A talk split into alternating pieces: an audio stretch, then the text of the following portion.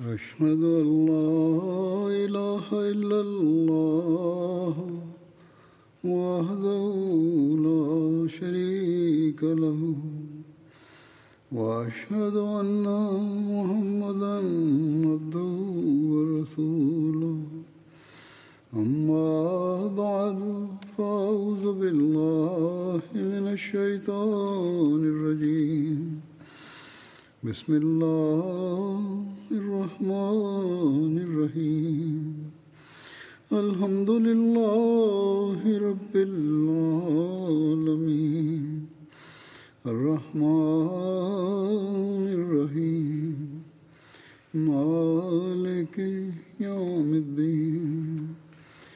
إياك نعبد وإياك نستعين.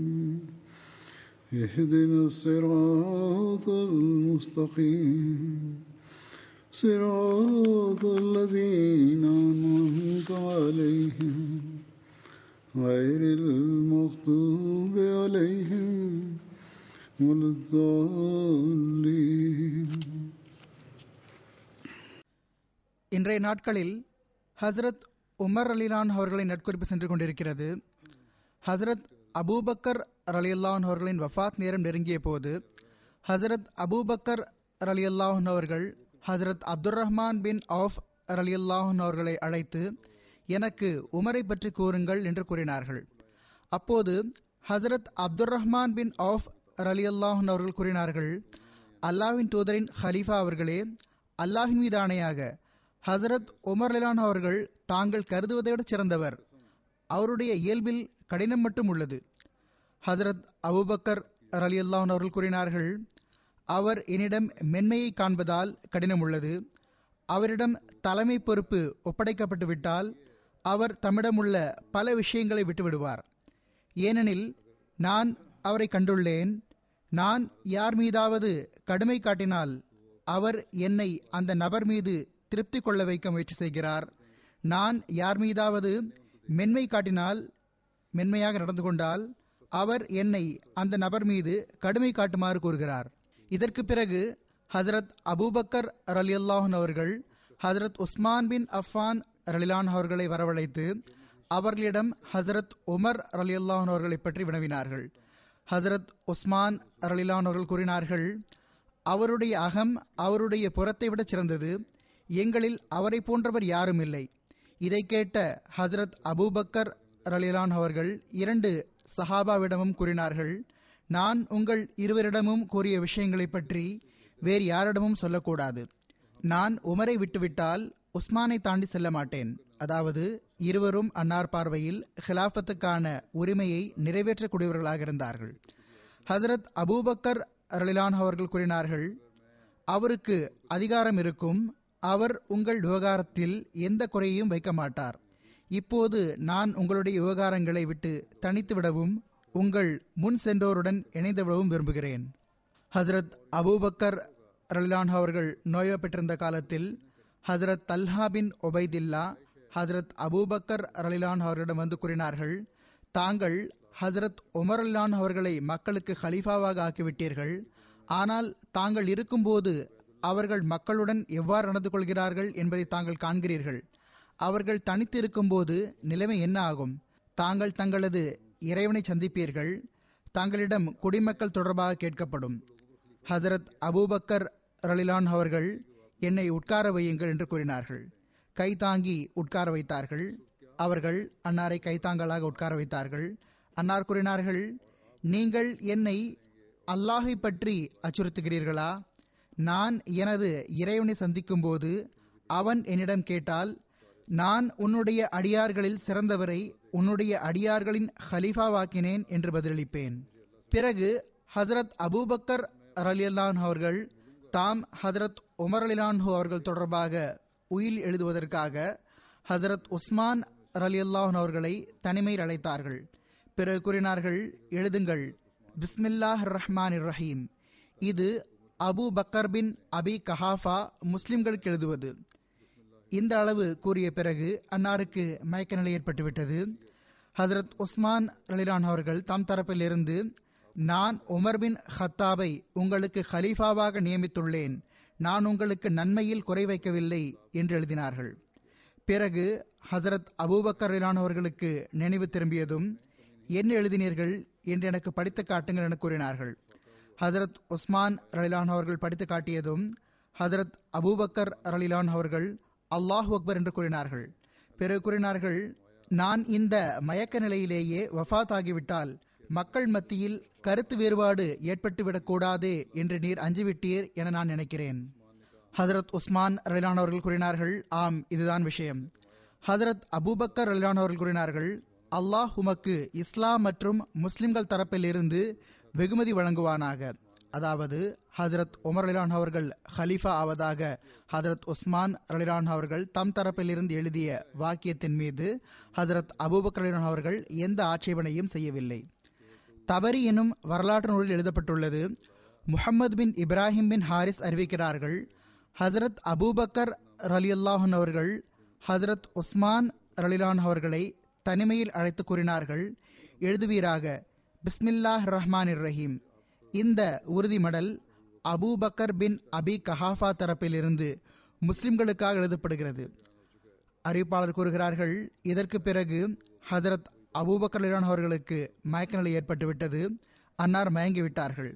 இதற்கு பிறகு ஏற்கனவே கூறப்பட்டதற்கு ஏற்ப ஹசரத் அபூபக்கர் லிரான் அவர்கள் சுயநினைவுக்கு வந்தார்கள் அதே விஷயங்கள் பேசப்பட்டன. நினைவு வந்த பிறகு ஹசரத் உஸ்மான் ரலிலான் அவர்களை படித்து காட்டுமாறு கூறினார்கள் அதை கேட்ட பிறகு எடுத்துரைக்கப்பட்டது போன்று ஹசரத் அபூபக்கர் அலிலான் அவர்கள் அல்லாஹூ அக்பர் என்று கூறினார்கள். பிறகு ஹசரத் அபூபக்கர் அலிலான் அவர்கள் நீர் இந்த வாசகத்தை எழுதியதனால் அல்லாஹுமக்கு இஸ்லாம் மற்றும் முஸ்லிம்கள் தரப்பில் இருந்து வெகுமதி வழங்குவானாக என்று கூறினார்கள். ஹசரத் அபூபக்கர் அலி அல்லாஹன் அவர்கள் அந்த எழுதப்பட்டதை அவ்வாறே இருக்க விட்டார்கள் எந்த மாற்றமும் செய்யவில்லை. ஓர் அறிவிப்பில் உள்ளது ஹசரத் அபூபக்கர் ரலிலான் அவர்கள் ஹதரத் உஸ்மான் ரலிலான் அவர்களை வரவழைத்து எனக்கு ஹலீஃபாவுக்காக யாரை குறித்தாவது ஆலோசனை கூறுங்கள். அல்லாஹ் மீதானையாக நீர் எனது பார்வையில் ஆலோசனை வழங்க தகுதி பெற்றவராவீர் என்று கூறினார்கள். இதற்கு அவர்கள் ஹசரத் உமர் அலிலான்ஹு என்று கூறினார்கள். ஹசரத் அபூபக்கலன் அவர்கள் எழுதுங்கள் என்று கூறினார்கள். அவர்கள் எழுதினார்கள். பெயர் எழுதும் வரை வந்ததும் ஹசரத் அபூபக்கர் அலிலான் அவர்கள் மயங்கிவிட்டார்கள். பிறகு ஹசரத் அபூபக்கர் ரலி அல்லாஹன் அவர்களுக்கு நினைவு திரும்பிய போது அன்னார் கூறினார்கள் உமர் என்று எழுதுங்கள். ஒரு அறிவிப்பில் வருகிறது ஹசரத் ஆயிஷா ரலிலான் அவர்கள் கூறுகிறார்கள் ஹசரத் அபூபக்கர் ரலிலான் அவர்களின் உயிலை ஹசரத் உஸ்மான் ரலி அல்லாஹன் அவர்கள் எழுதி கொண்டிருந்தார்கள். ஹசரத் அபூபக்கர் ரலி அல்லாஹன் அவர்களுக்கு மயக்க நிலை ஏற்பட்டது. ஹசரத் உஸ்மான் ரலிலான் அவர்கள் ஹசரத் உமர் அலிலான் அவர்களின் பெயர் எழுதிவிட்டார்கள். ஹதரத் அபூபக்கர் அலிலான் அவர்களுக்கு நினைவு வந்ததும் அன்னார் நீர் என்ன எழுதினீர்கள் என கேட்டார்கள். அவர்கள் நான் உமர் என்று எழுதியுள்ளேன் என கூறினார்கள். ஹசரத் அபூபக்கர் அலிலான் அவர்கள் கூறினார்கள் நான் உம்மிடம் கூறுவேன் என நினைத்ததை தான் நீர் எழுதியுள்ளீர். நீர் உமது பெயரை எழுதியிருந்தாலும் நீரும் அதற்கு உரியவராகவே இருந்தீர். ஓர் அறிவிப்பில் குறிப்பிடப்பட்டுள்ளது ஹசரத் அபூபக்கர் அலியல்லான் அவர்கள் நோயுற்ற போது அன்னார் ஹசரத் அலி ரலிலான்ஹு ஹதரத் உஸ்மான் ரலிலான்ஹு முஹாஜர்கள் மற்றும் அன்சாரின் சில மக்களுக்கு தூது செய்தி அனுப்பினார்கள். அதில் கூறினார்கள் இப்பொழுது நேரம் வந்துவிட்டது. நீங்கள் பார்க்கிறீர்கள் உங்களுக்கு ஆணையிட யாரும் இருக்கவில்லை. நீங்கள் விரும்பினால் உங்களில் யாரையாவது தேர்ந்தெடுத்துக் கொள்ளுங்கள். நீங்கள் விரும்பினால் நான் உங்களுக்காக தேர்ந்தெடுக்கிறேன்.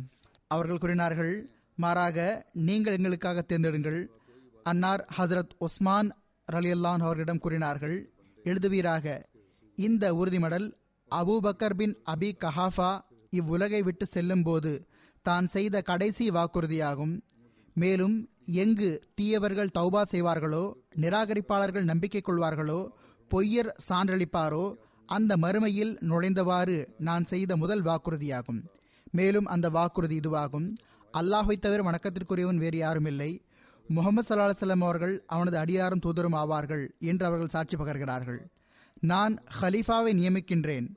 பிறகு ஹசரத் அபூபக்கர் அவர்களுக்கு மயக்க நிலை ஏற்பட்டது. அதனால் ஹசரத் உஸ்மான் ரஹான் அவர்கள் தாமாகவே உமர் பின் ஹத்தாப் என்று எழுதிவிட்டார்கள். பிறகு ஹசரத் அபூபக்கர் ரஹான் அவர்களுக்கு நினைவு திரும்பிய போது நீர் ஏதாவது எழுதினீரா? என அன்னார் கேட்டார்கள். அவர்கள் கூறினார்கள் ஆம் நான் உமர் பின் ஹத்தாப் என்று எழுதியுள்ளேன். இதை கேட்ட ஹஜரத் அபூபக்கர் அலிரானோர்கள் கூறினார்கள் அல்லாஹ் மீது கருணை புரிவானாக. நீர் உமது பெயரை எழுதியிருந்தாலும் நீரும் அதற்கு உரியவராகவே இருந்தீர். எனவே எழுதுவீராக நான் எனக்கு பிறகு உமர் பின் ஹத்தாபை உங்களுக்கு ஹலீஃபாவாக நியமித்துள்ளேன். நான் உங்களுக்காக அவர் குறித்து திருப்தி கொள்கிறேன். உயில் எழுதப்பட்ட பின்னர் ஹசரத் அபூபக்கர் ரலிலான் அவர்கள் அதை மக்களுக்கு வாசித்து காட்டுங்கள் என கூறினார்கள். பிறகு ஹசரத் உஸ்மான் ரலிலான் அவர்கள் மக்களை ஒன்று கூட்டினார்கள். அவர்கள் தம்மால் விடுவிக்கப்பட்ட முன்னாள் அடிமையின் கையில் கடிதத்தை கொடுத்து அனுப்பினார்கள் அப்போது ஹசரத் உமர் அலிலான் அவர்கள் அந்த நபருடன் இருந்தார்கள். ஹசரத் உமர் அலிலான் அவர்கள் மக்களிடம் அமைதியாக இருங்கள். ரசூலுல்லாஹி சல்லல்லாஹ் அலிவசல்லம் அவர்களின் ஹலீஃபாவின் பேச்சை கேளுங்கள். அவர்கள் உங்களுக்கு நன்மை நாடுவதில் குறை வைக்கவில்லை என்று கூறினார்கள். அப்பொழுது மக்கள் அமைதியாக அமர்ந்து கொண்டார்கள். அவர்களுக்கு முன்னால் உயில் வாசிக்கப்பட்டது அவர்கள் செவியேற்றார்கள் கட்டுப்பட்டார்கள். அப்போது ஹசரத் அபூபக்கர் ரலியல்லான் அவர்கள் மக்கள் பால் திரும்பினார்கள் மேலும் கூறினார்கள் நான் உங்களுக்கு ஹலீஃபாவாக நியமித்தவர் மீது நீங்கள் திருப்தி கொள்கிறீர்களா? ஏனெனில் நான் எந்த உறவினரையும் உங்களுக்கு ஹலீஃபாவாக நியமிக்கவில்லை. நிச்சயமாக நான் உமரை உங்களுக்கு ஹலீஃபாவாக நியமித்துள்ளேன். ஆக அவருக்கு செவிமடுங்கள் கட்டுப்படுங்கள். அல்லாஹின் மீது ஆணையாக நான் இது தொடர்பாக ஆழ்ந்து சிந்திப்பதில் எந்த குறையும் வைக்கவில்லை. இதை கேட்ட மக்கள் நாங்கள் செவியேற்றோம் கட்டுப்பட்டோம் என்றனர். பிறகு ஹசரத் அபூபக்கர் அலிலான் அவர்கள் ஹசரத் உமர் அலிலான் அவர்களை அழைத்து அவர்களிடம் கூறினார்கள் நான் உம்மை ரசூலுல்லாஹி சல்லல்லாஹ் அலிவசல்லம் அவர்களின் சஹாபாவுக்கு ஹலீஃபாவாக நியமித்துள்ளேன். மேலும் ஹசரத் உமர் அலிலான் அவர்களுக்கு இரையச்சத்தை மேற்கொள்ளுமாறு வலியுறுத்தி கூறினார்கள். பிறகு கூறினார்கள் உமரே நிச்சயமாக அல்லாஹுக்கு இரவில் செலுத்த வேண்டிய சில உரிமைகள் உள்ளன. அவற்றை அவன் பகலில் ஏற்றுக்கொள்வதில்லை. சில உரிமைகள் பகலில் செலுத்த வேண்டியவை அவற்றை அவன் இரவில் ஏற்றுக்கொள்வதில்லை. நிச்சயமாக ஃபர்ல்கள் நிறைவேற்றப்படாதவரை அவன் நஃபில்களை ஏற்றுக்கொள்வதில்லை. உமரே நீர் பார்ப்பதில்லையா? உண்மையை பின்பற்றுவதாலும் அதிக எடை கொண்டிருப்பதாலும் எவர்களின் தராசு கியாமத் நாளன்று கனமாக இருக்குமோ அவர்களின் தராசே கனமானது. எவர்கள் உண்மையை பின்பற்றுவார்களோ அவர்களின் தராசு கியாமத் நாளன்று கனமாக இருக்கும். பிறகு அன்னார் கூறினார்கள் மேலும் தராசில் கனமான விஷயமே நாளை வைக்கப்படும் என்பது தராசுக்கு உரியதாகும். உமரே நீர் பார்ப்பதில்லையா? எவர்களின் தராசு கியாமத் நாளன்று லேசாக இருக்குமோ அவர்களின் தராசே லேசானது. அவர்கள் பொய்யை பின்பற்றியதன் காரணத்தாலும் அவர்கள் லேசாக இருந்ததன் காரணமாகவும் அதாவது அவர்கள் உண்மையை பின்பற்றி வரவில்லை நன்மைகளை செய்து வரவில்லை. எனவே கியாமத் நாளன்று மீண்டும் அவர்களின் தராசுகள் லேசாக இருக்கும். மேலும் தராசில் போய் வைக்கப்படும் போது அது லேசாவது என்பது தராசுக்கு உரியதாகும். உமரே நீர் பார்ப்பதில்லையா? மென்மையான வசனங்கள் கடினமான வசனங்களோடு இறங்கியுள்ளன. மேலும் கடினமான வசனங்கள் மென்மையான வசனங்களுடன் இறங்கியுள்ளன. நம்பிக்கையாளர்கள் ஆர்வம் கொள்ளக்கூடியவர்களாகவும் அஞ்சக்கூடியவர்களாகவும் இருக்க வேண்டும் என்பதற்காக இவ்வாறு இறங்கியுள்ளன. ஒருபுறம் நன்மை செய்ய ஆர்வம் கொள்ள வேண்டும் மறுபுறம் அவர்களுக்கு அல்லாஹின் மீதான அச்சமும் இருக்க வேண்டும். அல்லாஹோடு தொடர்பற்ற எந்த விஷயத்துக்கும் அவர்கள் ஆசை கொள்ளக்கூடாது. மேலும் அவனது கைகளால் ஆன எந்த விஷயத்துக்கும் அவர்கள் அஞ்சக்கூடாது. உமரே நீர் பார்ப்பதில்லையா? அல்லாஹ் நரகவாசிகளை பற்றி அவர்களின் தீய செயல்கள் காரணமாக மட்டுமே கூறியுள்ளான். எனவே நீர் அவர்களை பற்றி கூறும்போது நிச்சயமாக நான் அவர்களை சார்ந்தவன் அல்ல என்று நம்புகிறேன் என கூறுவீராக.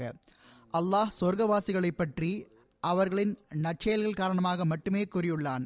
ஏனெனில் அல்லாஹ் அவர்களின் தீமைகளை மன்னித்து விட்டான். எனவே நீர் அவர்களை பற்றி கூறும்போது எனது செயல்கள் அவர்களின் செயல்களைப் போன்று உள்ளனவா? என்று உங்கள் உள்ளங்களிடம் கேளுங்கள் என கூறுவீராக. ஹசரத் அபூபக்கர் ரலியல்லான் அவர்களின் வஃபாத் நேரம் நெருங்கிய போது அன்னார் கூறினார்கள் நம்மிடமிருக்கும் முஸ்லிம்களின் செல்வங்களை திருப்பிக் கொடுத்து விடுங்கள். நான் அந்த செல்வத்தில் இருந்து எதையும் எடுக்க விரும்பவில்லை. நான் பைத்துல் மாலிலிருந்து வாழ்வாதார செலவுக்காக எடுத்த அந்த செல்வங்களுக்கு பதிலாக இன்ன இன்ன இடத்தில் இருக்கும் எனது நிலங்கள் முஸ்லிம்களுக்கு கொடுக்கப்படுகிறது.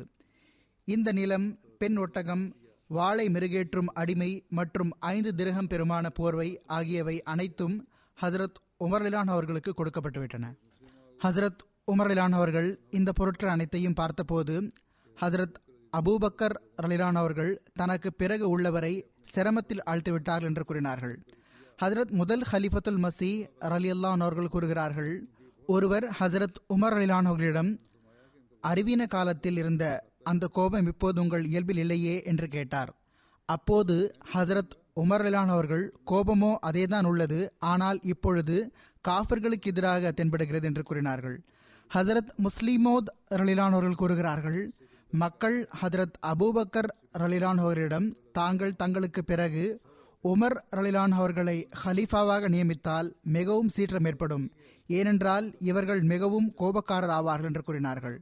ஹசரத் அபூபக்கர் ரலிலான் அவர்கள் கூறினார்கள் நான் இருக்கும் வரையே அவரின் கோபம் அனலை வெளிப்படுத்துகிறது. நான் இல்லை என்றால் அவர் தாமாகவே மென்மையாகி விடுவார் ஹசரத் வாக்களிக்கப்பட்ட மசி அலை சலாத் வஸ்லாம் அவர்கள் ஹசரத் உமர் அலிலான் அவர்கள் தொடர்பாக கூறுகிறார்கள். ஹசரத் உமர் ரலிலான் அவர்களின் கோபம் தொடர்பாக வருகிறது. ஒருவர் அன்னாரிடம் இஸ்லாத்திற்கு வருவதற்கு முன் தாங்கள் மிகப்பெரிய கோபக்காரராக இருந்தீர்களா என கேட்டார்கள். ஹதரத் உமர் அலிலான் அவர்கள் கூறினார்கள் கோபமோ அதேதான். ஆனால் முன்னர் இடம் தெரியாமல் வந்து கொண்டிருந்தது. ஆனால் இப்போது சரியான இடத்தில் வருகிறது. கோபம் சரியான இடத்தில் பயன்படுகிறது. ஜாமே பின் ஷத்தாத் தமது ஒரு நெருங்கிய அன்பரிடமிருந்து அறிவிக்கிறார்கள் நான் ஹதரத் உமர் பின் ஹத்தாப் ரலிலான் அவர்கள் இவ்வாறு கூற கேட்டேன் இறைவா நான் பலவீனமானவனாவேன். என்னை ஆற்றல் மிகுதவனாக்கி விடுவாயாக. நான் கடினமான இயல்புடையவன். என்னை மென்மையான இயல்புடையவனாக ஆக்கி விடுவாயாக. நான் கருமியாவேன். என்னை வள்ளலாக்கி விடுவாயாக. ஹசரத் உமர் அலிலான் அவர்கள் ஹலீஃபா ஆனதற்கு பிறகு ஆற்றிய முதல் சொற்பொழிவு தொடர்பாகவும் பல்வேறு அறிவிப்புகள் கிடைக்கப்பெறுகின்றன. ஓர் அறிவிப்பில் இவ்வாறு உள்ளது. ஹமீத் பின் ஹிலால் அறிவிக்கிறார்கள் ஹசரத் அபூபக்கர் ரலிலான் அவர்களின் வஃபாத்தின் போது இருந்த நபர் எங்களுக்கு கூறினார் ஹசரத் அபூபக்கர் ரலிலான் அவர்களை நல்லடக்கம் செய்த பிறகு ஹசரத் உமர் ரலிலான் அவர்கள் தமது கைகளிலிருந்து அன்னாரின் கபருடைய மண்ணை உதறினார்கள். பிறகு தமது இடத்தில் நின்று இவ்வாறு கூறினார்கள் நிச்சயமாக அல்லாஹ் உங்களை என் மூலமாகவும் என்னை உங்கள் மூலமாகவும் சோதித்துள்ளான். அவன் எனது இரு தோழர்களுக்கும் பிறகு என்னை உங்களில் எஞ்சியிருக்க வைத்துள்ளான். அல்லாஹின் மீதானையாக உங்களுடைய எந்த விவகாரம் என் முன் வைக்கப்பட்டாலும் சரி என்னை தவிர வேறு யாரும் அதை பார்க்க மாட்டார். என்னை விட்டு தொலைவில் இருக்கும் விவகாரத்துக்கு நான் வலுவான நம்பகமான மக்களை நியமிப்பேன். அதாவது உங்களை கண்காணிக்கக்கூடிய விவகாரங்களை பார்க்கக்கூடிய மக்கள் நியமிக்கப்படுவார்கள். மக்கள் நன்றாக நடந்து கொண்டால் நானும் அவர்களுடன் நன்றாக நடந்து கொள்வேன். அவர்கள் தீமை செய்தால் நான் அவர்களுக்கு தண்டனை அளிப்பேன். ஹசன் கூறுகிறார்கள் நாங்கள் கருதுகிறோம் ஹசரத் உமர் அலி அல்லாஹன் அவர்கள் முதன் முதலில் ஆற்றிய சொற்பொழிவு இதுவாகும். அன்னார் அல்லாஹின் புகழையும் தூய்மையும் எடுத்துரைத்தார்கள். பிறகு கூறினார்கள் நான் உங்கள் மூலம் சோதிக்கப்பட்டுள்ளேன் மேலும் நீங்கள் என் மூலம் சோதிக்கப்பட்டுள்ளீர்கள். என்னை எனது இரண்டு தோழர்களுக்கும் பிறகு உங்கள் மத்தியில் பின்விடப்பட்டுவிட்டது. ஆக நம் முன்னிருக்கும் விவகாரத்தை நாமே பார்ப்போம். மேலும் நம்மை விட்டு தொலைவில் இருக்கும் விவகாரத்துக்கு நாம் வலிமையான நம்பிக்கைக்குரிய மக்களை நியமிப்போம். எவர் நன்மை செய்வாரோ அவருக்கு நாம் மிகுதியாக நன்மை செய்வோம். எவர் தீமை செய்வாரோ அவருக்கு நாம் தண்டனை அளிப்போம். அல்லாஹ் என்னையும் உங்களையும் மன்னித்தருள்வானாக. ஜாமே பின் ஷத்தாத் தமது தந்தையிடமிருந்து அறிவிக்கிறார்கள் ஹசரத் உமர் ரலிலான் அவர்கள் சொற்பொழிவு மேடை மீது ஏறியதும் அன்னாருடைய முதல் கூற்று இதுவாக இருந்தது. அன்னார் கூறினார்கள் அல்லாஹும் இன்னி ஷதீதுன் ஃபலீனி வைன்னி லைஃபுன் ஃபகூனி வைன்னி பஹீருன் ஃபசஹ்னி அல்லாஹ்வே நான் கடினமானவன் நீ என்னை மென்மையாக்கி விடுவாயாக நான் பலகீனமானவன் நீ என்னை ஆற்றல் மிகுந்தவனாக்கி விடுவாயாக நான் கருமியாவேன் நீ என்னை வள்ளலாக்கி விடுவாயாக ஜாமே பின் ஷத்தாத் தமது தந்தையிடமிருந்து அறிவிக்கிறார்கள். ஹதரத் உமர் ரலிலான் அவர்கள் ஹலீஃபாவாக தேர்வான போது அன்னார் சொற்பொழிவு மேடையில் ஏறினார்கள். மேலும் சில சொற்களை கூறவிருக்கிறேன். நீங்கள் அதற்கு ஆமீன் சொல்லுங்கள் என்று கூறினார்கள். இது ஹதரத் உமர் அலிலான் அவர்கள் ஹலீஃபா ஆன பிறகு ஆற்றிய முதல் சொற்பொழிவாகும். ஹுசைன் மோரி அறிவிக்கிறார்கள் ஹதரத் உமர் அலிலான் அவர்கள் கூறினார்கள் அரபு நாட்டு மக்களின் உதாரணம் கடிவாளம் போடப்பட்ட ஒட்டகத்தை போன்றது. அது தன்னை மேய்ப்பவருக்கு பின்னால் செல்கிறது. ஆக அதை மேய்ப்பவர் எவ்வாறு மேய்க்கிறார் என்பதை பார்க்க வேண்டும். என்னை பொறுத்தவரை காபாவின் இறைவன் மீது ஆணையாக நான் நிச்சயமாக அவர்களை நேர்வழியில் நடத்துவேன். முதலில் வந்த ஆமீன் சொல்லுங்கள் என்ற அறிவிப்புடைய விளக்கம் வரவில்லை. அல்லது கடிவாளம் பற்றிய இந்த அறிவிப்பு தான் விளக்கம். எவ்வாறு இருப்பினும் ஹதரத் உமர் ரலான் அவர்கள் ஹலீஃபாவாக தேர்வானதற்கு மூன்றாவது நாள் ஒரு விளக்கமான சொற்பொழிவு ஆற்றினார்கள். அது இவ்வாறாகும். ஹதரத் உமர் அல்லான் அவர்களுக்கு மக்கள் அவர்களை குறித்து அஞ்சுவதாக தகவல் கிடைத்தது. அப்போது அன்னாருடைய ஆணைப்படி மக்கள் மத்தியில் அஸ்ஸலாது ஜாமியுன் தொழுகை ஆயத்தமாக உள்ளது என்று உரத்த குரலில் முழக்கமிடப்பட்டது. இதை கேட்டு மக்கள் ஒன்று கூடிவிட்டனர் அன்னார் சொற்பொழிவு மேடையில் ஹதரத் அபூபக்கர் ரலிலான் அவர்கள் தமது பாதங்களை வைத்து வந்த அந்த இடத்தில் அமர்ந்தார்கள். முழுமையாக கூட்டம் கூடிய பிறகு அதாவது மக்கள் ஒன்று கூடிய பிறகு அன்னார் நேராக எழுந்து நின்றார்கள். பிறகு அல்லாஹை புகழ்வதற்கு பொருத்தமான சொற்களால் அல்லாஹை புகழ்ந்து அவனது தூய்மை எடுத்துரைத்தார்கள். பிறகு ஹதரத் நபிகள் நாயகம் சல்லல்லா அலி வல்லம் அவர்கள் மீது சலவா தோதினார்கள். பிறகு கூறினார்கள் எனக்கு இவ்வாறு தகவல் கிடைத்துள்ளது. மக்கள் என்னுடைய கோபமான இயல்பால் அஞ்சுகிறார்கள். மேலும் அவர்கள் எனது ஆவேசமான இயல்பால் அச்சமடைந்துள்ளார்கள். மேலும் ஹதரத் நபிகள் நாயகம் சல்லல்லா அலி வல்லம் அவர்கள் நமக்கு மத்தியில் இருந்த காலத்திலும் உமர் எங்கள் மீது கடினம் காட்டினார். அபூபக்கரானவர்கள் எங்களுடைய ஆட்சியாளராக இருந்த போதும் எங்கள் மீது கடினம் காட்டினார். இப்போது ஆட்சி அதிகாரம் முழுவதுமாக அவர் கையில் சென்றுவிட்ட பிறகு என்னவாகுமோ என்று கூறுகிறார்கள். இதை கூறியவர் உண்மையை கூறினார். ஐயமின்றி நான் ஹசரத் நபிகள் நாயகம் சல்லல்லாஹ் அலிவசல்லம் அவர்களுடன் இருந்தேன். அன்னாருடைய அடியானாகவும் தொண்டனாகவும் இருந்தேன். மேலும் ஹதரத் நபிகள் நாயகம் சல்லல்லா அலிசல்லம் அவர்கள் எத்தகைய மனிதராக இருந்தார்கள் என்றால் எவரும் அன்னாருடைய மென்மை மற்றும் கருணையுள்ளம் எனும் பண்பு வரை சென்றடைய முடியாமல் இருந்தது. அல்லாஹ் அன்னாருக்கு அதை அருளியிருந்தான். மேலும் அன்னாருக்கு தனது பெயர்களில் இரண்டு பெயர்களை ரவுஃப் மற்றும் ரஹீம் என்பதை வழங்கியிருந்தான். நான் ஹதரத் நபிகள் நாயகம் சல்லல்லாஹ் அலிவசல்லம் அவர்கள் நாடினால் என்னை உரையிலிட்டு கொள்ளும் வகையிலும் அல்லது என்னை விட்டுவிட்டால் நான் வெட்டி வீழ்த்தும் வகையிலும் உருவப்பட்ட ஒரு வாளாக இருந்தேன். எதுவரை எனில் ஹதரத் நபிகள் நாயகம் சல்லல்லாஹ் அலிசல்லம் அவர்கள் வஃத் ஆகிவிட்டார்கள். அவர்கள் என் மீது திருப்தி கொண்டிருந்தார்கள். நான் இந்த அடிப்படையில் நட்பாக்கியம் பெற்றவனாக இருந்தேன் என்பதற்கு அல்லாஹுக்கு நன்றி. பிறகு ஹசரத் அபூபக்கர் ரலிலான் அவர்கள் மக்களின் ஆட்சியாளர் ஆனார்கள் அன்னார் எத்தகைய மக்களைச் சேர்ந்தவர்களாக இருந்தார்கள் என்றால் உங்களில் எவரும் அன்னாருடைய மென்மையான இதயம் கருணை மற்றும் மெல்லிய இயல்பை நிராகரிக்கக்கூடியவர் இல்லை. நான் அன்னாரின் தொண்டனாகவும் உதவியாளனாகவும் இருந்தேன். எனது கடினத்தை அவர்களின் மென்மையுடன் கலந்து விடுவேன் ஏந்திய வாளாக ஆகிவிடுவேன். அன்னாரின் கையில் இருந்து வந்தேன். அவர்கள் நாடினால் என்னை உரையில் போட்டு பூட்டிவிடலாம் அல்லது விரும்பினால் என்னை விட்டுவிடலாம் நான் வெட்டி வீழ்த்துவேன் என்ற நிலை இருந்தது. ஆக அன்னார் என் மீது திருப்தி கொண்டிருந்த நிலையில் கண்ணியத்திற்குரிய அல்லாஹ் அன்னாருக்கு மரணத்தை தரும் வரை நான் இவ்வாறே அன்னாரோடு இருந்தேன். அல்ஹம்துல்லா நான் இந்த வகையில் நட்பாக்கியம் பெற்றவனாக இருந்தேன். பிறகு மக்களே நான் உங்களது விவகாரங்களுக்கு ஆட்சியாளன் ஆகிவிட்டேன் இப்போது அந்த கோபம் பலவீனப்படுத்தப்பட்டு விட்டதாக புரிந்து கொள்ளுங்கள். ஆனால் அது முஸ்லிம்கள் மீது அநீதியளிப்பவர்கள் மீதும் கையோங்குபவர்கள் மீதும் வெளிப்படும். உங்கள் மீது பலவீனமாக உள்ளது ஆனால் கோபம் எதிரிகள் மீது வெளிப்படும். மற்றபடி நல்லியல்புடைய நேர்மையான மற்றும் சிறப்புடைய மக்களை பொறுத்தவரையில் நான் அவர்கள் ஒருவர் மற்றவர் மீது காட்டுவதை காட்டிலும் அதிகமாக அவர்களுடன் மென்மையை காட்டுபவனாக திகழ்வேன். நான் ஒருவர் யார் மீதாவது அநீதி இழைக்கவோ கையோங்கவோ கண்டால் அவரது கன்னத்தை நிலத்தில் கடத்தி எனது பாதத்தை அவரது இன்னொரு கன்னத்தின் மீது வைப்பேன். அவர் உண்மையை நன்றாக புரிந்து கொள்ளும் வரை இவ்வாறே செய்வேன். அதாவது அதிகமாக கடினம் காட்டுவேன். மக்களே என் மீது உங்களுக்கு செலுத்த வேண்டிய உரிமைகள் நிறைய உள்ளன. அதை நான் உங்களிடம் கூறுகிறேன். நீங்கள் அவற்றிற்காக என்னை பிடிக்கலாம். நான் உங்களுக்கு செலுத்த வேண்டிய உரிமையாவது நான் உங்களுக்கு செலவு செய்ய வேண்டிய செல்வத்திலிருந்தும் அல்லாஹ் போர் செல்வமாக உங்களுக்கு அனுப்பிய செல்வத்திலிருந்தும் அல்லாவின் பணிகளுக்காக தடுத்து வைத்திருப்பவற்றை தவிர வேறு எதையும் உங்களிடமிருந்து மறைத்து வைக்கக்கூடாது. நான் உங்களுக்கு செலுத்த வேண்டிய உரிமையாவது அந்த செல்வம் அதற்குரிய இடத்தில் செலவு செய்யப்பட வேண்டும். நான் உங்களுக்கு செலுத்த வேண்டிய உரிமையாவது நான் உங்களுக்கான ஓய்வூதியங்களையும் உதவித்தொகைகளையும் தினக்கூலிகளையும் உங்களுக்கு கொடுத்து வர வேண்டும். நான் உங்களுக்கு செலுத்த வேண்டிய இந்த உரிமையும் உள்ளது. அதாவது நான் உங்களை அழிவின் இடங்களில் கடத்தக்கூடாது. நீங்கள் போர்ப்படையில் கலந்து கொண்டு வீட்டில் இல்லாத போது நீங்கள் உங்கள் மனைவி மக்களிடம் திரும்பி வரும் வரை நான் அவர்களுக்கு தந்தையாக இருக்க வேண்டும். நான் எனது இந்த விஷயத்தை கூறுகிறேன்.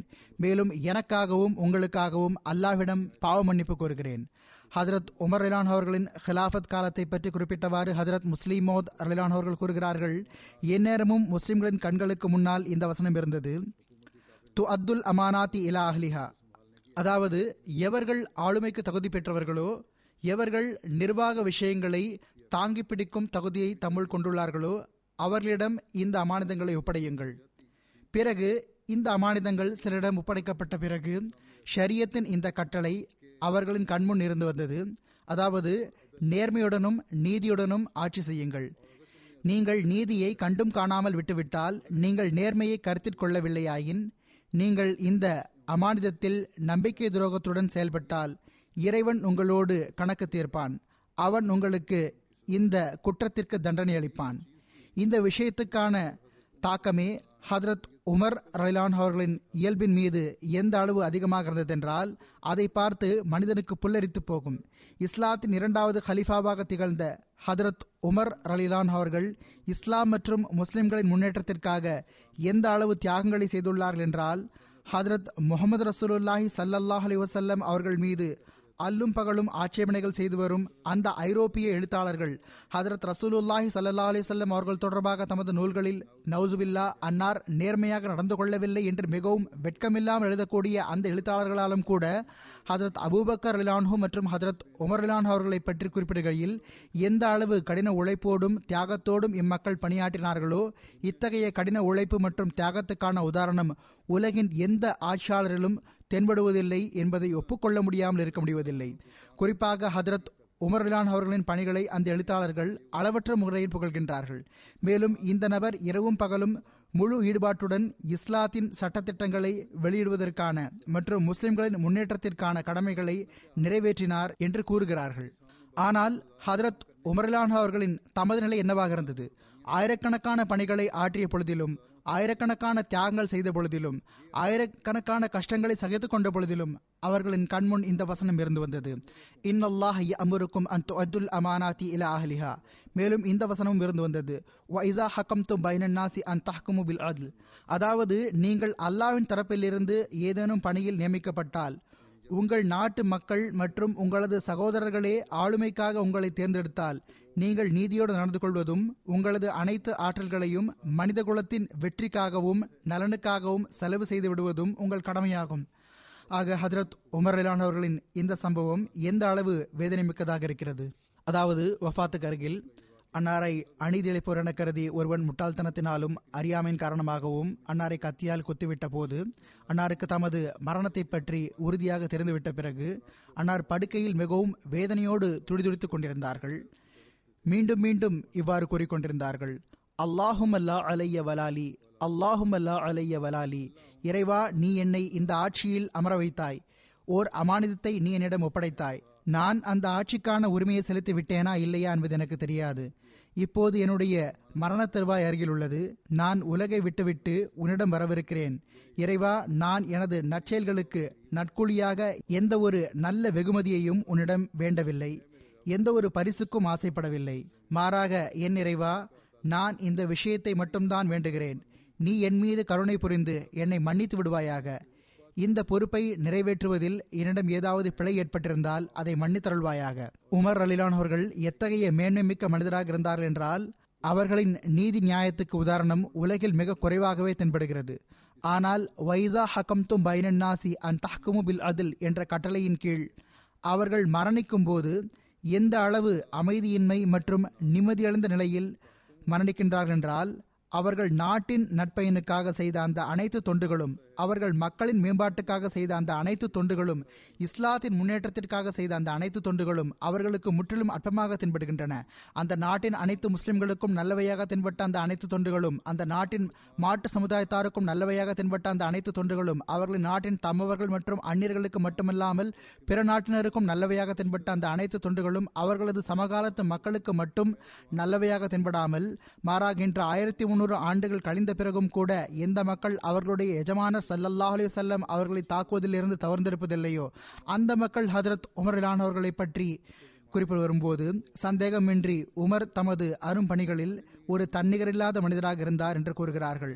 அந்த அனைத்து தொண்டுகளும் சுயமே உமரின் பார்வையில் முற்றிலும் அற்பமானவை ஆகிவிடுகின்றன.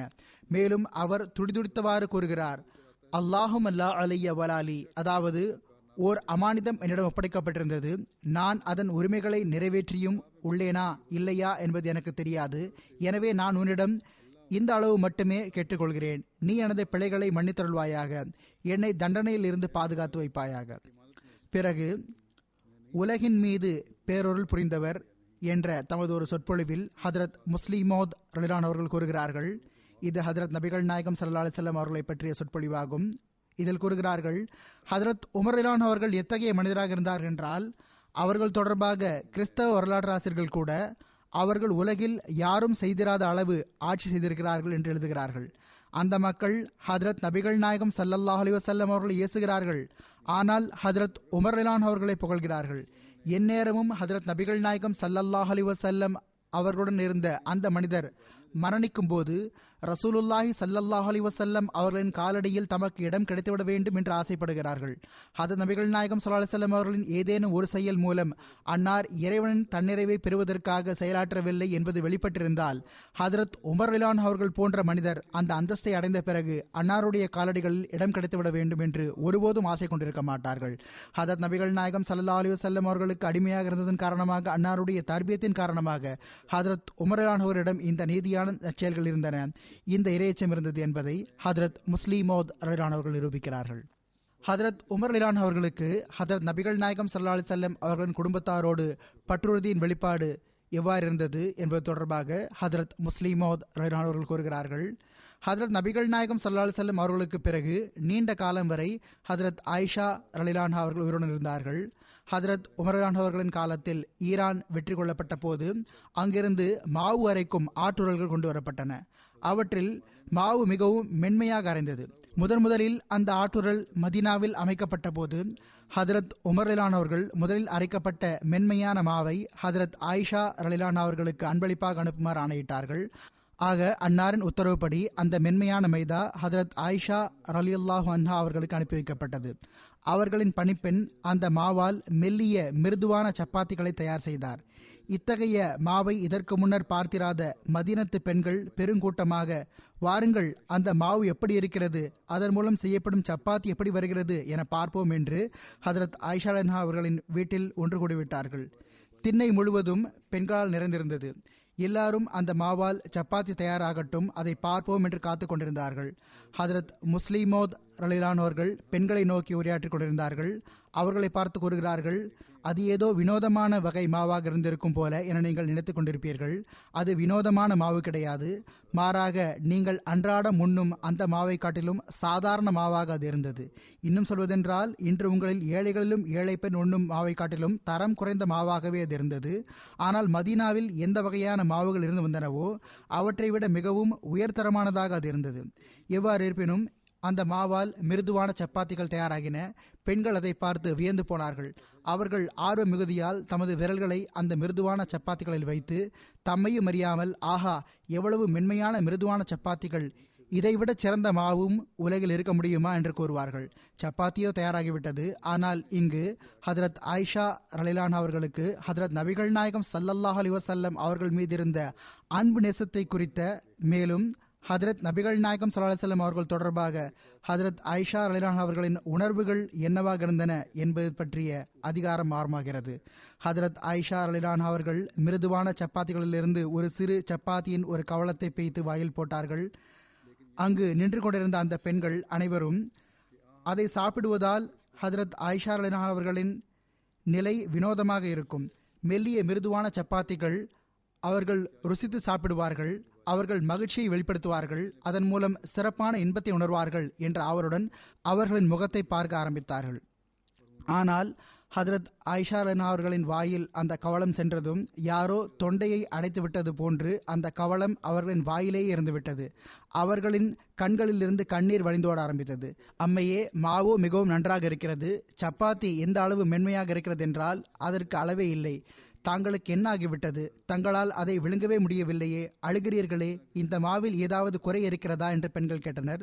ஹதரத் ஆயிஷா ரலிலான் அவர்கள் கூறினார்கள் மாவில் குறையில்லை இது மிகவும் மென்மையான மிருதுவான சப்பாத்தி தான் இது போன்ற பொருளை இதற்கு முன்னர் நாங்கள் கண்டதில்லை. ஆனால் இந்த மாவில் ஏதோ குறை இருப்பதால் எனது கண்களிலிருந்து கண்ணீர் வழியவில்லை. மாறாக எனக்கு அந்த நாட்கள் நினைவுக்கு வந்துவிட்டன. ஹதரத் நபிகள் நாயகம் சல்லா அலிசல்லம் அவர்கள் தமது வாழ்நாளின் கடைசி வயதை கடந்து கொண்டிருந்தார்கள். அன்னார் பலவீனமாகிவிட்டிருந்தார்கள் அவர்களால் கடுமையான உணவுகளை உண்ண முடியாமல் இருந்தது. ஆனால் அந்த நாட்களில் கூட நாங்கள் கற்களால் கோதுமையை இடித்து அதன் சப்பாத்திகளை தயாரித்து தயாரித்து அன்னாருக்கு கொடுத்து வந்தோம். பிறகு ஹதரத் ஆயிஷாலன் அவர்கள் கூறுகிறார்கள் எவர்கள் காரணமாக நமக்கு இந்த அருட்கொடைகள் கிடைத்தனவோ அவர்களோ இந்த அருட்கொடைகளை இழந்தவர்களாக சென்று விட்டார்கள். ஆனால் அவர்கள் காரணமாக நமக்கு இந்த கண்ணியங்கள் அனைத்தும் கிடைக்கின்றன. நாம் அந்த அருட்கொடைகளை பயன்படுத்துகிறோம். இதை கூறிவிட்டு கவலத்தை உமிழ்ந்து விட்டார்கள் பிறகு கூறினார்கள் இந்த மிருதுவான சப்பாத்தியை என் முன்னால் இருந்து கொண்டு சென்று விடுங்கள். எனக்கு ஹதரத் நபிகள் நாயகம் சல்லல்லாஹ் அலிவசல்லம் அவர்களின் காலம் நினைவுக்கு வந்து தொண்டை அடைக்கிறது. என்னால் இந்த மிருதுவான சப்பாத்திகளை சாப்பிட முடியாது. ஹதரத் இபுன் அப்பாஸ் ரலிலான் அவர்கள் அறிவிக்கிறார்கள் ஹதரத் உமர்லிலான் அவர்களின் காலத்தில் ரசூலுல்லாஹி சல்லல்லாஹ் அலி வசல்லம் அவர்களின் சஹாபா பெருமக்கள் மதாயினை வெற்றி பெற்றார்கள். மதாயின் கிஸ்ரா பேரரசரின் தலைமையகமாக இருந்தது. ஹதரத் உமர் ரலியல்லான் அவர்கள் பள்ளியில் தோலாலான விரிப்பை விரிக்குமாறு சஹாபாவுக்கு கட்டளையிட்டார்கள். மேலும் போர் செல்வங்கள் குறித்து கட்டளையிட்டார்கள். அவை அந்த விரிப்பில் கவிழ்க்கப்பட்டன. பிறகு ஹதரத் நபிகள் நாயகம் சல்லல்லாஹ் அலி வல்லம் அவர்களின் சஹாபா ஒன்று திரண்டார்கள். முதன் முதலில் அன்னாரிடம் போர் செல்வம் பெற துவங்கியவர்கள் ஹதரத் ஹசன் பின் அலி ரலிலானு ஆவார்கள். அவர்கள் கேட்டுக்கொண்டார்கள் நம்பிக்கையாளர்களின் தலைவர் அவர்களே அல்லாஹ் முஸ்லிம்களுக்கு வழங்கிய செல்வத்திலிருந்து எனது உரிமையை எனக்கு வழங்குங்கள். அப்போது ஹதரத் உமரான் அவர்கள் அவர்களிடம் கூறினார்கள் மிகவும் மகிழ்ச்சியோடு மற்றும் கண்ணியத்துடன் அவர்களுக்கு ஆயிரம் திரகம் கொடுக்குமாறு கட்டளையிட்டார்கள். பிறகு ஹதரத் ஹசன் ரலிலான் அவர்கள் சென்று விட்டார்கள். பிறகு ஹதரத் ஹுசைன் பின் அலி ரலிலான் அவர்கள் அன்னாரை நோக்கி சென்றார்கள். மேலும் இவ்வாறு கேட்டுக்கொண்டார்கள் நம்பிக்கையாளர்களின் தலைவர் அவர்களே அல்லாஹ் முஸ்லிம்களுக்கு வழங்கிய செல்வத்திலிருந்து எனது உரிமையை எனக்கு வழங்குங்கள். அப்போது ஹதரத் உமரானவர்கள் அவர்களிடம் கூறினார்கள் மிக மகிழ்ச்சியோடு மற்றும் கணியத்துடன் அவர்களுக்கு ஆயிரம் திரகம் கொடுக்குமாறு கட்டளையிட்டார்கள். பிறகு அன்னாரின் மகன் அதாவது ஹதரத் உமர் ரலிலான் அவர்களின் மகன் ஹதரத் அப்துல்லா பின் உமர் ரலில்லாஹன்ஹுமா அன்னாரை நோக்கி சென்றார்கள். மேலும் இவ்வாறு கேட்டுக்கொண்டார்கள். நம்பிக்கையாளர்களின் தலைவர் அவர்களே அல்லாஹ் முஸ்லிம்களுக்கு வழங்கிய செல்வத்திலிருந்து எனது உரிமை எனக்கு வழங்குங்கள். அப்போது ஹதரத் உமரிலான் அவர்கள் அவர்களிடம் கூறினார்கள் மிக மகிழ்ச்சியோடு மற்றும் கண்ணியத்துடன் அவர்களுக்கு ஐநூறு திரகம் கொடுக்குமாறு கட்டளையிட்டார்கள். இதை கேட்ட அவர்கள் கூறினார்கள் அதாவது ஹதரத் அப்துல்லா பின் உமர் ரலிலான்ஹுமா அவர்கள் பணிவுடன் கேட்டுக்கொண்டார்கள். நம்பிக்கையாளர்களின் தலைவர் அவர்களே நான் ஓர் ஆற்றல் மிக்க ஆடவனாவேன். நான் ஹதர் நபிகள் நாயகம் சல்லா அலி வசல்லம் அவர்களுக்கு முன் வாழ்வீசி வந்தேன். ஹசன் மற்றும் ஹுசைன் ரலிலான்ஹுமா அப்போது சிறு பிள்ளைகளாக இருந்தார்கள். மதீனாவின் வீதிகளில் சுற்றி திரிந்து வந்தார்கள். தாங்கள் அவர்கள் இருவருக்கும் ஆயிரம் திர்ஹம்களும் எனக்கு ஐநூறு திர்ஹம்களும் கொடுத்துள்ளீர்களே. ஹதரத் உமரான் அவர்கள் கூறினார்கள் ஆமாம் சென்று இவர்கள் இருவரின் தந்தையை போன்ற தந்தையினிடம் கொண்டு வா. இவர்கள் இருவரின் தாயாரை போன்ற தாயினிடம் கொண்டு வா. இவர்கள் இருவரின் தாய்வழி பாட்டனாரை போன்ற சல்லா அலி வல்லம் கொண்டு வா. இவர்கள் இருவரின் தாய்வழி பாட்டியாரை போன்ற பாட்டியாரினிடம் கொண்டு வா. இவர்கள் இருவரின் சாச்சாவை போன்ற சாச்சாவினிடம் கொண்டு வா.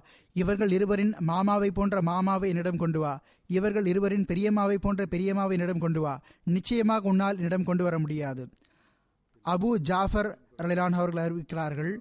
ஹதரத் உமர்லான் அவர்கள் மக்களுக்கு உதவித்தொகைகளை நிர்ணயிக்க எண்ணிய போது அன்னாரின் கருத்து அனைவரின் கருத்தை விடவும் சிறந்ததாக இருந்தது.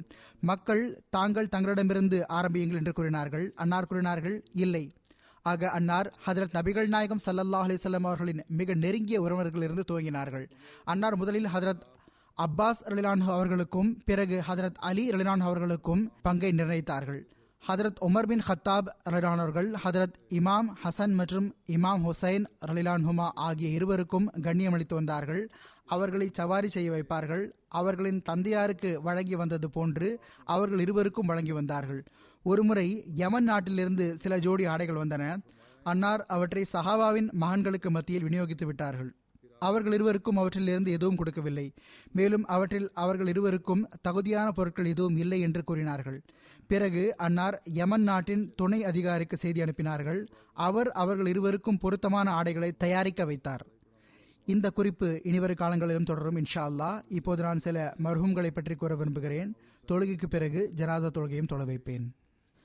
இவர்களில் முதலாவது குறிப்பு நாசர் பைத்துல்மாலாக இருந்த தர்வேஷ் மர்ஹூம் குஜராத்தை சேர்ந்த ஃபைஸ் அஹமத் சாஹிப் அவர்களுடைய துணைவியாரான சுஹேலா மஹபூப் சாஹிபா அவர்களுடையது. சுஹேலா சாஹிபா அவர்கள் தொண்ணூறு வயதில் வஃத்தாகிவிட்டார்கள். இன்னால் இல்லாஹி வைன்னா இலிஹராஜூன் அல்லாஹ் நொருளினால் மூசியாவாக இருந்தார்கள். இவர்கள் பீகாரைச் சேர்ந்த ஒரு கல்வி கற்ற குடும்பத்தோடு தொடர்புடையவர்களாக இருந்தார்கள். இவர்களுடைய தந்தையார் அகமதியாகவில்லை. ஆனால் தாயார் தம்முடைய தந்தையுடைய பையத்திற்கு பிறகு தாமே நூல்களை வாசித்து அமர்த்தி நினைந்தார்கள். மூன்று நான்கு வருடங்கள் வரை இவர்களுடைய கணவர் பாராமுகமாக இருந்ததன் காரணமாக மிகவும் கஷ்டத்திற்காளானார்கள் ஆனால் அகமதியத்தில் உறுதியாக நிலைநின்றார்கள். இவர்களுடைய கணவர் பிற்காலத்தில் அகமதியாகவில்லை. ஆனால் எதிர்ப்பை விட்டுவிட்டார். இவர்களுடைய மகள்களுக்கு அகமதிகளுடைய வீட்டில் திருமணம் செய்து வைத்தார். இவ்வாறே சுஹேலா சாஹிபா அவர்களுடைய திருமணமும் அகமதிகள் வீட்டிலே நடைபெற்றது.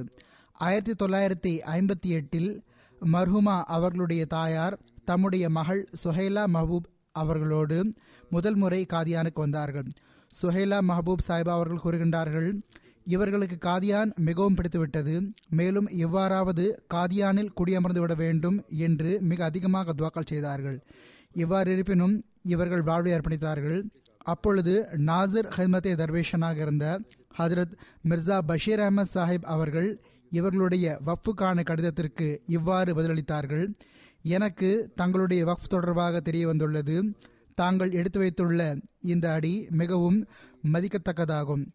வக்ஃபின் கீழ் தங்களுடைய தலையாய பொறுப்பு என்னவென்றால் மார்க்க ஞானங்களை கற்க வேண்டும் மேலும் தங்களுடைய செயல்களை இஸ்லாம் மற்றும் அகமதியத்திற்கு ஏற்ப ஆக்க வேண்டும். இவ்வாறு சிறந்த முன்மாதிரியாக திகழ வேண்டும். இவ்வாறு இருப்பினும் இவர்கள் வஃப் செய்து விட்டார்கள். ஆயிரத்தி தொள்ளாயிரத்தி அறுபத்தி நான்கில் மர்ஹூமா அவர்களுடைய திருமணம் தர்வேஷ் சௌத்ரி அப்துல்லா சாஹிப் அவர்களோடு நடைபெற்றது. அவர்கள் மூலமாக ஒரு மகள் பிறந்தார். ஆனால் சில காலங்களுக்கு பிறகு பிரிவினை ஏற்பட்டுவிட்டது. அதற்கு பிறகு இவர்களுடைய இரண்டாவது திருமணம் குஜராத்தைச் சேர்ந்த தர்வேஷ் சௌத்ரி ஃபைஸ் அஹமத் சாஹிப் அவர்களோடு நடைபெற்றது. அவர்கள் மூலமாக ஒரு மகன் பிறந்தார். ஆனால் அவர் சிறு வயதிலேயே வஃத்தாகிவிட்டார். மர்ஹூமா அவர்கள் ரிட்டையர்மெண்ட் ஆகும் வரை ஏறத்தாழ முப்பது ஆண்டுகள் வரை காதியானில் உள்ள நுஸ்ரத் கேர்ள்ஸ் ஹைஸ்கூலில் தலைமை ஆசிரியையாக பணியாற்றினார்கள். அடுத்த குறிப்பு இயக்கத்தின் முரபி ராஜா ஹுர்ஷீத் அகமது முனீர் சாஹிப் அவர்களுடையது அவர்கள் இன்றைய நாட்களில் ஆஸ்திரேலியாவில் இருந்தார்கள் அங்கேயே ஒஃபாத்தாகிவிட்டார்கள் இன்னால் இல்லாஹி வை இன்னாலே ராஜியோன் மர்ஹூம் மூசியாக இருந்தார்கள் இவர்களுக்கு நீண்ட காலம் வரை பாகிஸ்தானிலும் பாகிஸ்தானில் உள்ள காஷ்மீரின் பகுதிகளிலும் இயக்கத்தின் முரபியாக தொண்டாற்றுவதற்கு நல்வாய்ப்பு கிடைத்தது இயக்கத்தின் ஒரு வீரமான முரபியாக இருந்தார்கள் பாகிஸ்தானில் உள்ள காஷ்மீர் பகுதியில் இவர்களுக்கு தொண்டாடுவதற்கான வாய்ப்பு கிடைத்த போது அப்பொழுது இவர்கள் எதிர்ப்புகளையும் எதிர்கொள்ள வேண்டி வந்தது. ஆயிரத்தி தொள்ளாயிரத்தி எழுபத்தி நான்கின் அமளி நிறைந்த காலகட்டத்தில் இவர்கள் மிகவும் வீரமான முறையில் எதிர்ப்புகளை எதிர்கொண்டார்கள். ஹதரத் மூன்றாவது ஹலிஃபத்துல் மசி ரஹிமஹுல்லா அவர்கள் ஒரு கூட்டத்தில் இவர்கள் தொடர்பாக இவ்வாறு கூறினார்கள் அங்கு நம்முடைய ஒரு வீரமான முரபி இருக்கின்றார்கள். வீரமான முரபி என்ற பட்டத்தை வழங்கினார்கள். மதிப்பிற்குரிய ராஜா ஹுர்ஷித் அகமது சாஹிப் அவர்கள் ராவல்பிண்டியில் தம்முடைய ஒரு வீட்டை ஜமாத்திற்கு நன்கொடையாக வழங்கிவிட்டார்கள். ஹதரத் நான்காவது ஹலிஃபத்துல் மசி ரஹ்மவுல்லா அவர்களுடைய காலத்தில் அன்னார் இந்த நன்கொடை ஏற்றுக்கொண்டார்கள். ராஜா சாஹிப் அவர்கள் இந்தியா பாகிஸ்தான் பிரிவினைக்கு பிறகு அகமத் நகர் சென்று விட்டார்கள். இங்கு ஜாமியா அஹமதியாவில் அவர்கள் கல்வி கற்று வந்தார்கள். தம்முடைய செல்வங்களை பூர்த்தி செய்வதற்காக ஒரு சிறிய அறையில் இவர்கள் ஒரு கடையை திறந்து வைத்திருந்தார்கள்.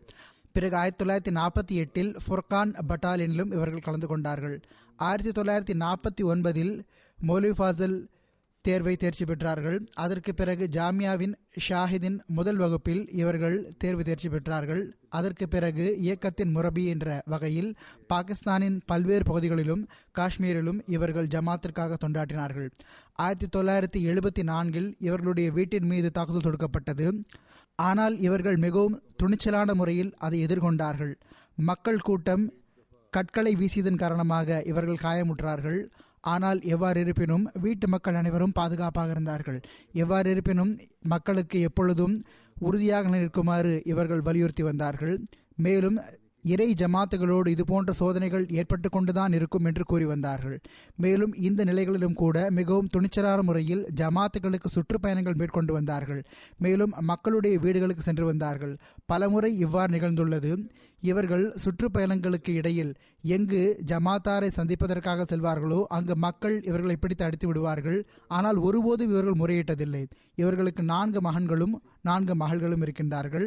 இன்றைய காலத்தில் ஆஸ்திரேலியாவில் இருந்தார்கள். அங்கேயே ஒஃபாத்தாகிவிட்டார்கள் அடுத்த குறிப்பு ஜமீர் அஹமத் நதீம் சாஹிப் அவர்களுடையது. இவர்கள் ஐம்பத்தி நான்கு வயதில் ஒஃபாத் ஆகிவிட்டார்கள் இன்னால் இல்லாஹி வ இன்னா அலிஹ் ராஜியூன் இவர்களுக்கு கேன்சர் இருந்தது.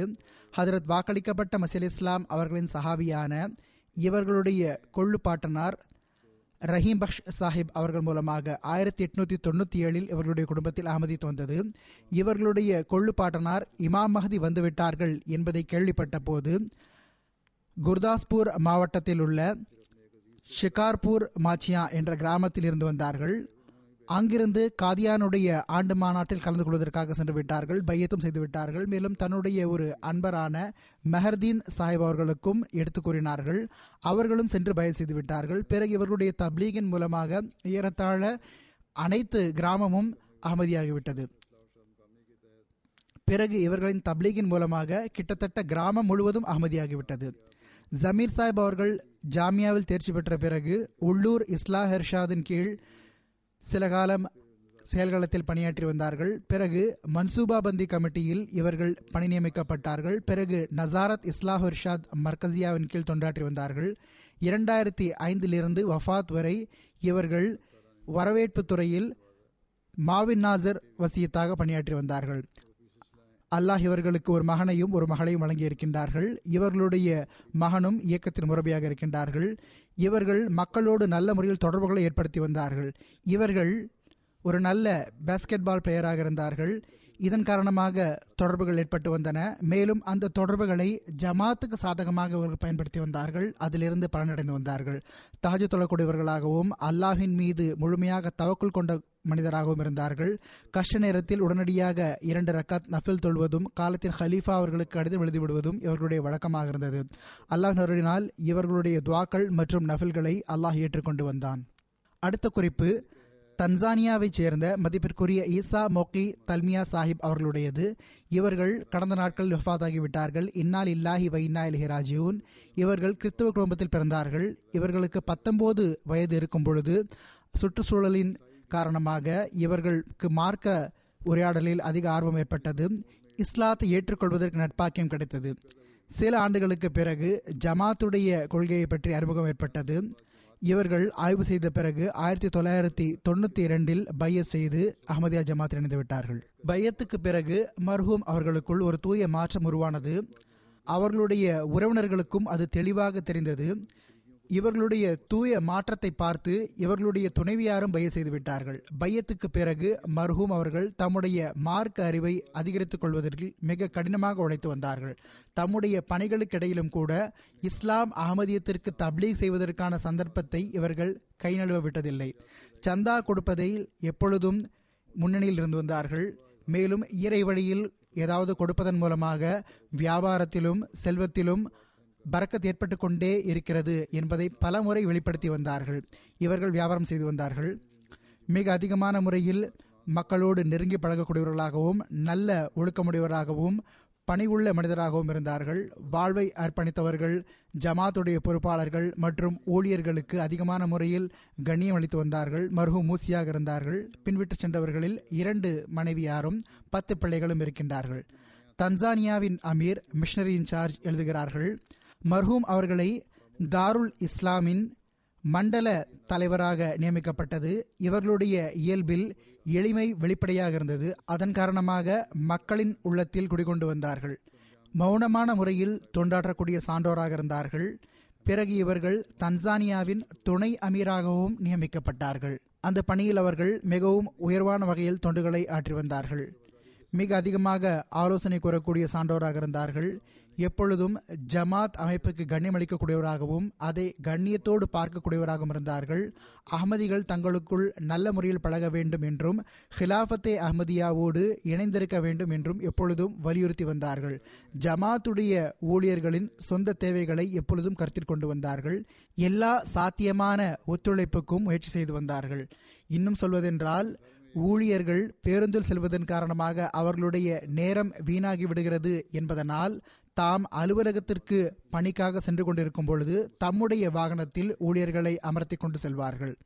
தம்முடைய வீட்டில் தொழுகை சென்டராக ஒரு அறையை இவர்கள் உருவாக்கியிருந்தார்கள். அங்கு தொழுகை நடைபெற்று வந்தது.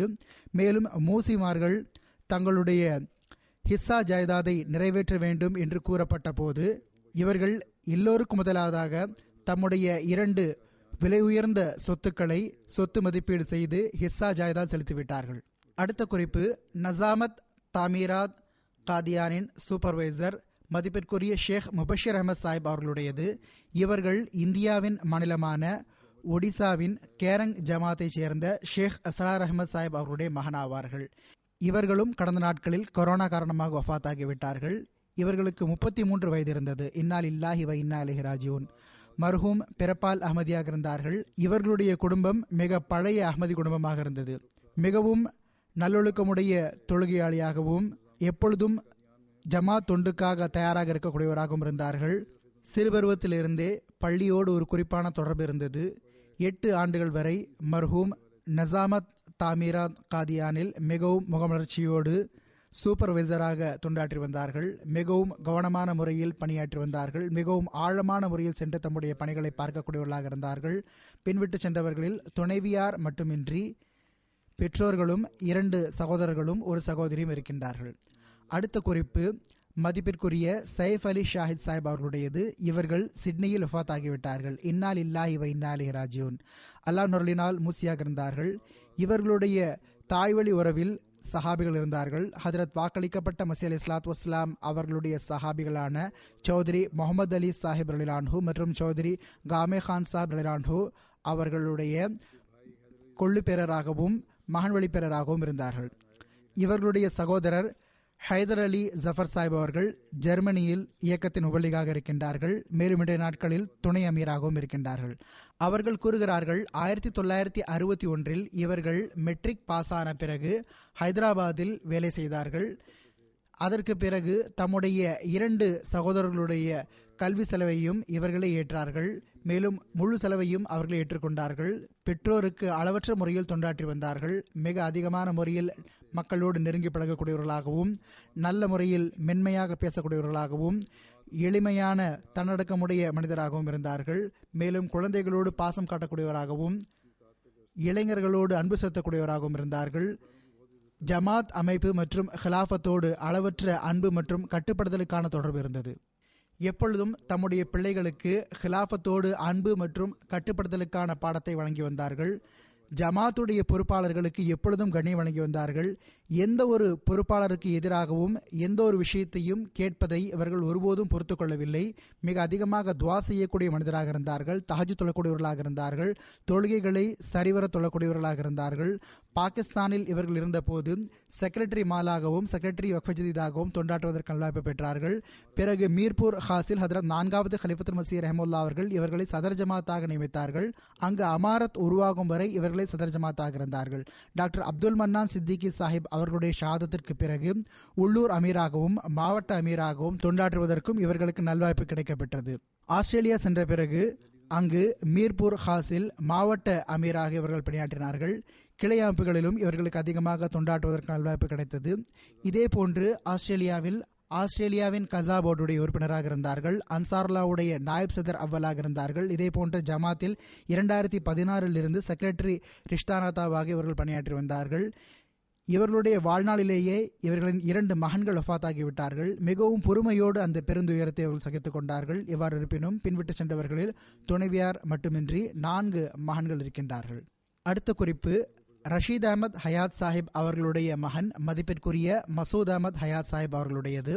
இவர்கள் எண்பது வயதில் வஃத் ஆகிவிட்டார்கள் இன்னால் இல்லாஹி வ இன்னா அலஹி இவர்களுடைய குடும்பத்தில் சௌத்ரி பீர் பக்ஷ் சாஹிப் ரலிலான்ஹோ அவர்களின் மகனான இவர்களுடைய பாட்டனார் ஹதரத் பாபு உமர் ஹயாத் சாஹிப் அவர்கள் மூலமாக அகமதித் வந்தது உமர் ஹயாத் ரலிலான்ஹோ அவர்கள் பதினான்கு வயதில் ஆயிரத்தி எட்நூத்தி தொண்ணூத்தி எட்டில் பையஸ் செய்து அஹ்மதியா இயக்கத்தில் இணைந்தார்கள். முதலில் ராணுவத்தில் பணியாற்றி வந்தார்கள். பிறகு கென்யா சென்று விட்டார்கள். மசூத் ஹயாத் சாஹிப் அவர்கள் ஆயிரத்தி தொள்ளாயிரத்தி அறுபத்தி ஏழில் கென்யாவிலிருந்து யூகே வந்து விட்டார்கள். பிறகு நிரந்தரமாக இங்கேயே யூகேவிலே இருந்து விட்டார்கள். மிகவும் மெல்லிய இயல்புடைய மனிதராகவும் தொழுகை மற்றும் நோன்பை முறையாக பேணக்கூடியவராகவும் நல்லொழுக்கமுடைய மனிதராகவும் மக்களோடு நெருங்கி பழகக்கூடியவராகவும் விருந்தோம்பல் செய்யக்கூடியவராகவும் பரிவுள்ள மனிதராகவும் இருந்தார்கள். இரண்டு முறை ஹஜ் செய்திருக்கின்றார்கள்.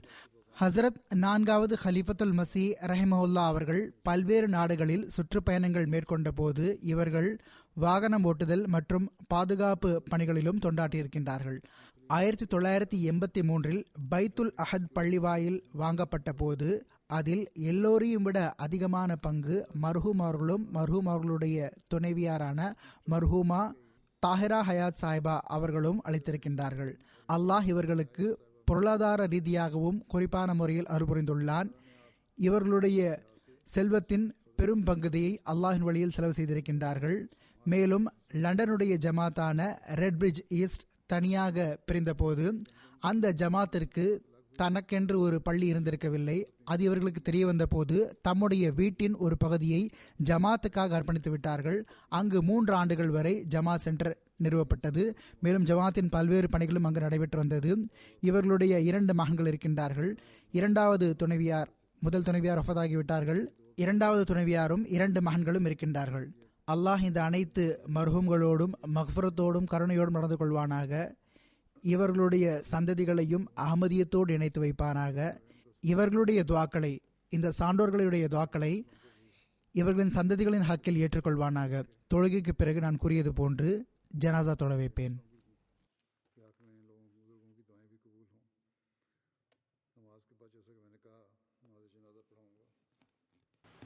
क्या الحمد لله الحمد لله نحمده ونستعينه ونستغفره ونؤمن به ونتوكل عليه ونعوذ بالله من شرور أنفسنا ومن سيئات أعمالنا. من يهده الله فلا مضل له ومن يضلل فلا هادي له. ونشهد أن لا إله إلا الله. ونشهد أن محمدا عبده ورسوله. عباد الله رحمكم الله.